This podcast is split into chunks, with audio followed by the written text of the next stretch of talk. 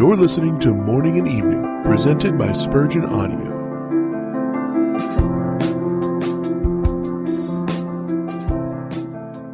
And knew not until the flood came and took them all away, so shall also the coming of the Son of Man be. Matthew 24:39. Universal was the doom. Neither rich nor poor escaped, the learned and the illiterate, the admired and the abhorred, the religious and the profane, the old and the young, all sank in one common ruin. Some had doubtless ridiculed the patriarch. Where now their merry jests?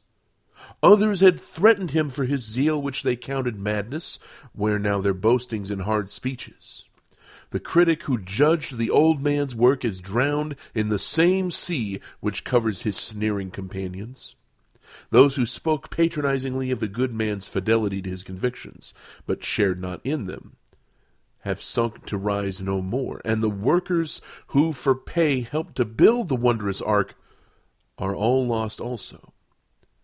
The flood swept them all away and made no single exception. Even so, out of Christ, final destruction is sure to every man of woman born. No rank, possession, or character shall suffice to save a single soul who has not believed in the Lord Jesus. My soul, behold this widespread judgment and tremble at it. How marvelous the general apathy! They were all eating and drinking, marrying and giving in marriage, till the awful morning dawned. There was not one wise man upon earth out of the ark. Folly duped the whole race. Folly as to self preservation, the most foolish of all follies. Folly in doubting the most true God, the most malignant of fooleries. Strange, my soul, is it not? All men are negligent of their souls till grace gives them reason.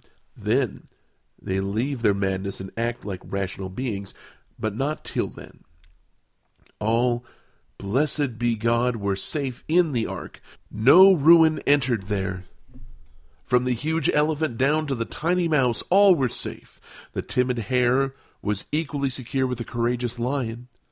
The helpless coney as safe as the laborious ox. All are safe in Jesus. My soul, art thou in him?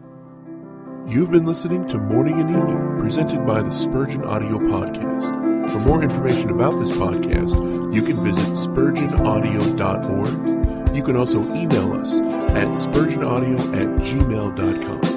Don't forget to subscribe to this podcast and many others by visiting theologymix.com.